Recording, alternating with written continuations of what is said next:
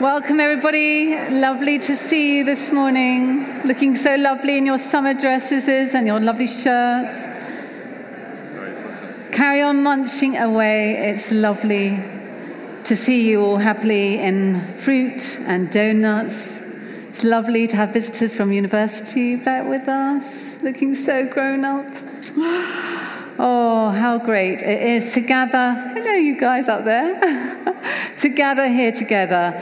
It never, ever, ever gets boring to come on a Sunday morning and to pray and hear the worship coming from the other side of the hall, preparation going on, children's laughter in the forecourt, outside, people busily putting posters up it's just a wonderful thing which I would never hope I would ever take for granted. Yeah. Let's just pray. Lord,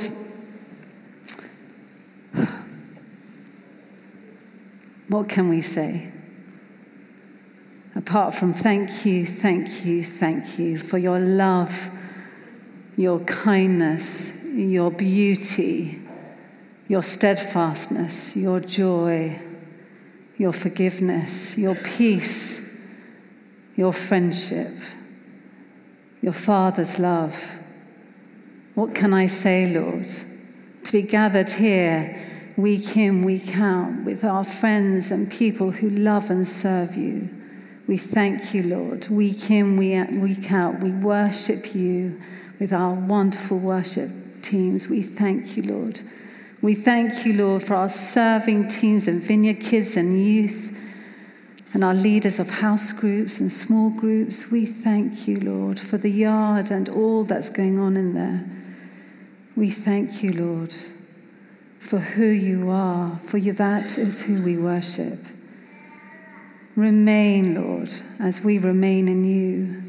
Call upon us, Lord, as we call to you. We know that you answer in the darkness, you answer in the light. I pray for those who feel like they are in darkness this morning, that they would hear your steadfast love and your voice, the shepherd's voice, calling them by whole of their name, the one he calls, and we answer, Yes, Lord. I am your servant. Yes, Lord. Amen. So good to be here this morning. It's good to have you all here. We're coming to the end of the series we've been doing, which is looking at the vineyard DNA, of some of the things that are important to us here in the vineyard. So we've, look, we've looked at things like worship, the now and the not yet of the kingdom of God, being fools for Christ, the main and the plain, and the most ancient of prayers. Come, Holy Spirit.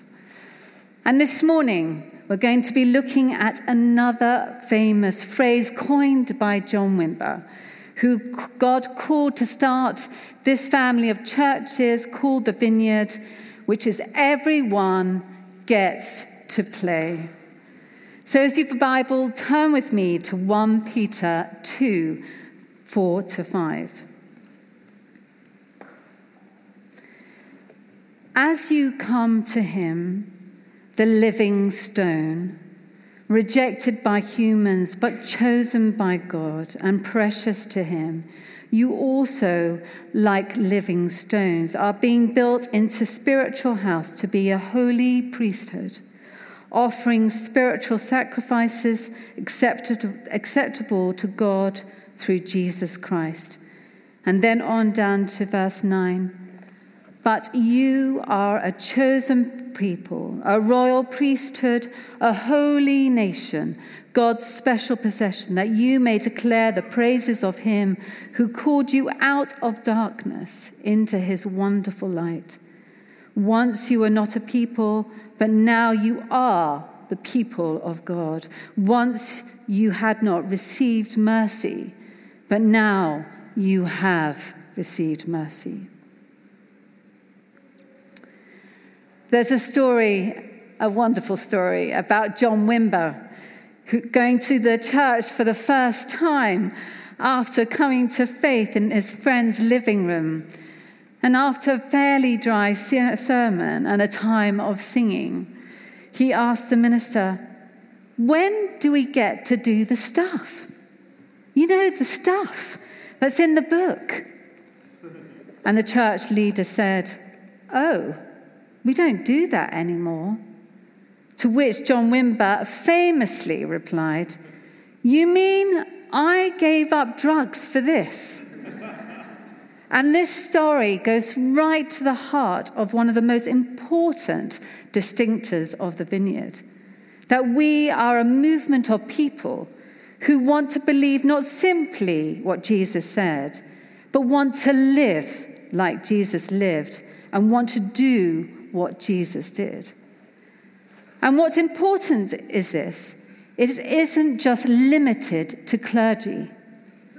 We believe that anyone, every single one of us, can live the kind of life that Jesus did and can do the things that Jesus did.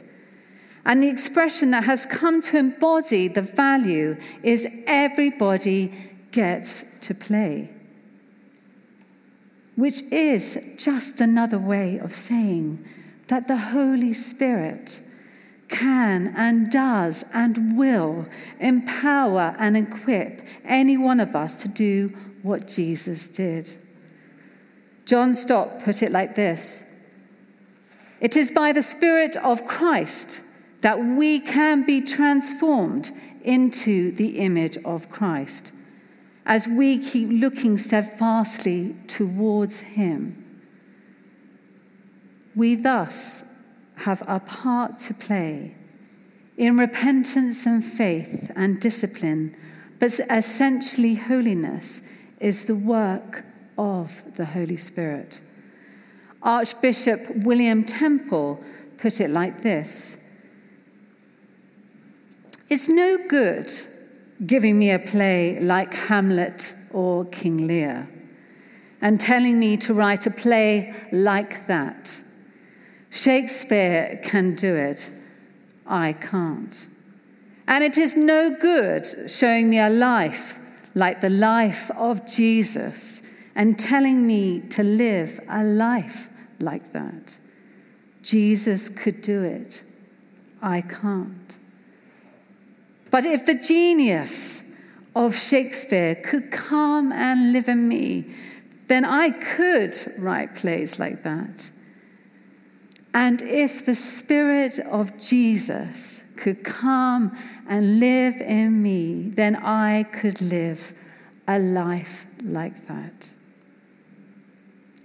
This is the secret to Christian sanctity. It is not what we should strive to live like Jesus, but it, that He, by His Spirit, should come and live in us. To have Him as our example is not enough. We need Jesus as our Savior. So if you believe that every one of us gets to play, that every one of us gets to do what Jesus did, and what did Jesus do? Well, as you know, the life of Jesus is wonderfully told in four gospels. And each gospel is account tells the story of Jesus' life from a different perspective, a different angle, with a different perspective. And the gospels all come together to paint a striking image of the one Christians believe was both at the same time fully human and fully divine. And so, of course, there are certain things about the life of Jesus that we can never, never emulate. Things like his mortal perfection, his perfect wisdom, his redemptive death. But there are also aspects of the life of Jesus that through the empowering of the Spirit of God, we can do and be. So, focusing on those parts of his life where we can be like him, what did Jesus do? First of all, Jesus welcomed everyone. Time and time again, we see throughout the Gospels that Jesus welcomed everyone. Jesus, Jesus didn't see anyone as more precious or valuable than any other. Jesus' welcome was total. He hung out with all kinds of people, especially those who were marginalized. He loved to be with the poor and the outsider. He spent time with the prostitutes and drinkers and doubters and thieves. And these people found in Jesus someone who saw past someone who saw past their external struggles to who they were at their core, the part of them that God the Father had created in his own image.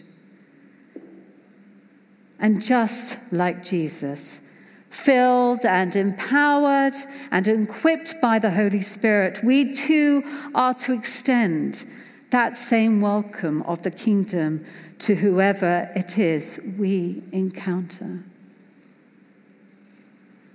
Secondly, Jesus healed. Everywhere Jesus went, he healed the sick in every way imaginable. He gave sight to the blind, hearing to the deaf, and life to the dead.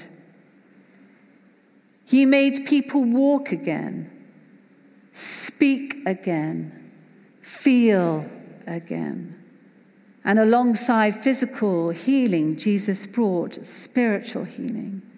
To those oppressed by evil spirits, to those with inner demons had led them to isolation and alienation, Jesus brought freedom. There is scarcely any clearer New Testament witness to any other aspect about Jesus, the fact that he was a healer. And in the same way as everyone gets to play, so too each and every one of us, again, in and through the power of the Holy Spirit, have been called and commissioned to heal the sick and to bring God's rule and reign here on earth as it is in heaven. Thirdly, Jesus invited. The invitation Jesus extended to people was to repent and follow him. Jesus not only welcomed and healed anyone, but he didn't leave them where they were. He called them to change. He gave them hope that there was a different way of doing life available to each and every single one of us. Jesus' invitation was to radical transformation. And in the same invitation is extended to each one of us an invitation to a transformed life. A transformed life. And then, fourthly, Jesus commissioned. The Gospels are full of language about how Jesus' ministry, while in some ways utterly, utterly unique, was in other ways definitely intended to be Im- imitated. His final words in the Gospel of Matthew were Go, go and make disciples of all nations, baptizing them in the name of the Father and the Son and the Holy Spirit, teaching them to obey everything I have commanded you. This wasn't a mandate for a single moment in time. It was intended to launch a global movement of the kingdom of God, bringing life and hope to all people. But who did Jesus commission to do all of this? As you read through the Gospels, you see that Jesus had three close friends Peter, James, and John. They spent more time with him than anyone else did, and they all went on to play significant roles in the early days of the church. Then Jesus had another wider circle of 12 friends, which included the first three who we were known as who were known as we were known as were known as disciples uh, or apostles. And again, as you see from the Gospels, Jesus often withdrew from public ministry to spend time teaching, mentoring, developing his disciples. Now, they were a pretty motley group from various walks of life and social spheres but Jesus' commissioning wasn't limited to his closest three friends or to the disciples. Other biblical passages talk about a group of 72. Then Jesus sent out and empowered to be ministers of the kingdom. Other passages mention even a larger group of followers who also seem to have been sent out not only to experience the ministry of the kingdom, but also to extend this ministry. Then, after the death and the resurrection of Jesus, we're told a group of 120 believers listened to Jesus' instructions to wait in Jerusalem for the, for the Holy Spirit to come and empower them for further ministry. And the rest of the New Testament makes it really clear that very quickly thousands more were commissioned with the power of the Holy Spirit, just as Jesus had promised would happen in Acts 1 8. But you will receive power when the Holy Spirit comes on you, and you will be my witnesses in Jerusalem and in all Judea and Samaria and to the ends of the earth. And so the day of Pentecost, which we celebrated a few weeks ago, literally thousands were baptized into the ministry of Jesus. And from there, churches began to spring up all over the Roman Empire, in Ephesus, Philippi, Antioch, and even in Rome. Gentiles and Jews women and men, poor and rich, uneducated and educated. People came to faith in Jesus Christ. People came to faith in Jesus Christ and discovered through the Holy Spirit the empowerment to do the same kingdom work as Jesus. And some 2,000 years later, we have a rich history of how the church has expanded all over the globe through ordinary, everyday people being empowered and equipped by the Spirit of God to extend the kingdom of God and where everyone gets to play. But what does this all mean for us? Well, just like Wimber said, it means everyone gets to play. And that means every single one of us here today. Jesus commissions anyone and everyone. The Holy Spirit fills anyone and everyone. His kingdom ministry is for everyone. There are no exceptions irrespective of your personality, your history, or your gifting. Jesus wants to involve every single one of us in his plan for the redemption of the world. I've been part of this church for nearly over 30 years. And this beautiful church was started by two people, John and Ellie Mumford, and their two sons, James and Marcus. James was at that point six, I think, and Marcus was six months. So, not an auspicious start. And John, John would go off to work at the beginning to central London, and Ellie would take the two boys and pray around the streets of Merton Park, talking to anyone she could meet about Jesus. And people began to hear about the church, which was just a weekly small group and eight people when it started. And then the Lord began to send people. And then fast forward a couple of years, and the church started meeting in the primary school in New Morden. And there was so much to be done, so much to be involved in. things to be set up, the vineyard kids to be run, the house groups to start, and the people who came along just gave up of their time and energy and money to do the stuff of the kingdom. And it wasn't just John and Ellie who did it all. We all did.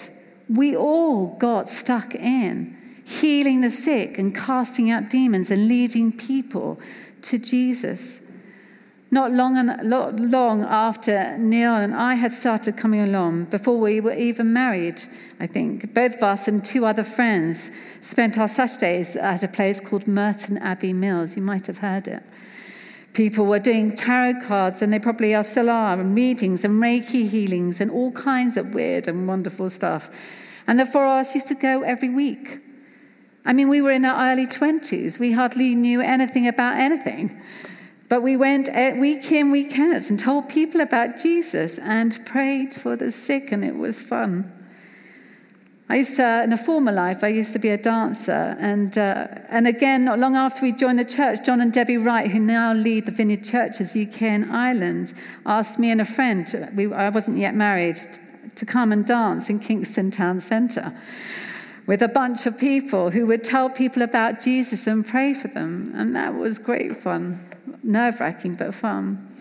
We ran healing events in the upstairs function room of a pub in New Malden and spent Saturday morning putting flyers on cars. And then we would spend Saturday afternoon praying for anyone who would come along. And people got healed, and people came to faith in Jesus, and people came to church. And then they served on tea and coffee once they arrived at church. And then they would join a worship team in time. And then they started a house group in time after being trained. And then they were, some of them went off and did whatever God was calling them to, either in another part of the nation or to another country, while others went off to start churches. And as wonderful as they all were, and they were all wonderful, was there anything special about them? Was there anything remarkable about them? No, they were just ordinary people following an extraordinary God. They simply believed in the priesthood of all believers and that everyone gets to play. And so, filled and equipped and empowered by the Holy Spirit, they and a whole bunch of others set off to do the works of Jesus. And what was true of this church back in the late 80s and 90s is still true today. There are people around you where you're sitting who have come to faith in Jesus and had their lives radically transformed by him and equipped and empowered by the Holy Spirit and living lives the way Jesus would have them would have them live, whether that's here in church or in their families or in their places of work or wherever it is the Lord has put them. And this pattern just repeats itself again and again and again throughout the vineyard. And we believe it's simply a continuation of what Jesus was doing in his three close friends and his 12 disciples and the many others beyond that. The movement of Jesus happens organically through the Holy Spirit, equipping and empowering each one of us. And then we, in turn, go, get to do the stuff in Matthew 28, making disciples of all nations baptizing them in the name of the Father and the Son and the Holy Spirit, and teaching them to obey everything Jesus commanded. And as we do it, to equip and empower others in the power of the Holy Spirit in the same way that we are ourselves empowered. From the little boy who shared his lunch that fed over 5,000 people to the women at the well whose story impacted an entire village, to a young Jewish girl in the first century Palestine who said yes to God and gave birth to Jesus. We know that everyone, everyone gets to play. When we read through the passages of Scripture, we quickly see that God's story unfolds throughout human history and is on a trajectory that has a single objective the redemption of the heavens and earth. And within that story, we see over and over again how God invites, how God commissions and empowers a broken humanity to join with Him and bring forth His internal purposes. So, how can we all join in? Well, if you cast your mind back to the very first talk in this series when we looked at the vineyard person, you may remember something about us being an army. And all that means is that we, we all get to play. One of the biggest challenges facing the church today is how do we move away from just being an audience to being part of his army, committed to Christ, his cause, and his church? Well, here's some thoughts as to how we might all start on this journey. And the first is to get involved. I could tell you countless, countless stories of people who have done just that. People have just got involved. Joy Kluver, who's here in the front, in the third row, has recently just stopped doing Vineyard Kids, which was she was been doing it for 20, 20 years serving month in, month out, faithfully training and equipping the next generation. Kim Plummer, who is serving on the Vineyard Kids team now, or, or even somewhere, I know she'll be serving somewhere, has been gathering in her local community, parents, and praying in schools for the kids and doing assemblies. And those assemblies were incredible, magnificent, and beautiful. Praying for the teachers, again, equipping and empowering others to do the same. Dave and Sam here, and so many other house group leaders Dave and Sam Joyner have been opening up their homes week in and week out, some of them for years, to make space for people to be discipled and to grow in faith in Jesus. And then there are so many of you in and through your places of work and seeing the kingdom of God come as you bring the life of Jesus to your workplace Every week, a bunch of people are being are involved in serving the local community through our community centre at the Ashburton Estate, the yard, whether that's through Food Bank, Job Club, or Grow Baby, or Exploring Faith. And our heart is that everyone who comes through those doors at the yard is given a warm welcome and an invitation to be prayed for and an invitation to meet Jesus. Even as I'm speaking now, there are teams of people serving on Vineyard kids and youth, not just keeping them occupied while their parents are at church, but training and equipping them to do the stuff of the kingdom, to be like Jesus, to live and love like Jesus, and to do the things that Jesus did. There's no higher calling than teaching a generation about following Jesus and living like Jesus did. And so get involved and give just one week a month to teaching our kids and youth all, all about Jesus. There's no age limit. In fact, both Vineyard Kids and youth need some grandparents. Just get involved. Maybe it's around Jesus' welcome or healing or invitation, or maybe it's around justice and kindness and compassion. Just remember, everyone, every one of us gets to play. Maybe it's to start a prayer group in a person or online, help out at the yard, get stuck in vineyards, get stuck in with vineyard kids, pray for the people around you. This stuff is for all of us. And I know I need to finish, it's going on. Whether we join in with God's kingdom work in the church, in our workplaces or in our local communities. We can all engage with what God is doing in those unique places. The beauty, the beauty of the kingdom is that everyone has their own roles. And it all comes together to reveal the beauty of what God is doing in the world and what he will one day bring to completion. And finally, As John, John Wimber once said, the test of spiritual maturity is not the ability to speak in tongues or prophesy or memorize scriptures. It's the ability to love God and others, learning to serve others by loving the unlovely, the less unfortunate, the lost and the broken. This is the highest call. Amen. Why don't you stand and have the band back?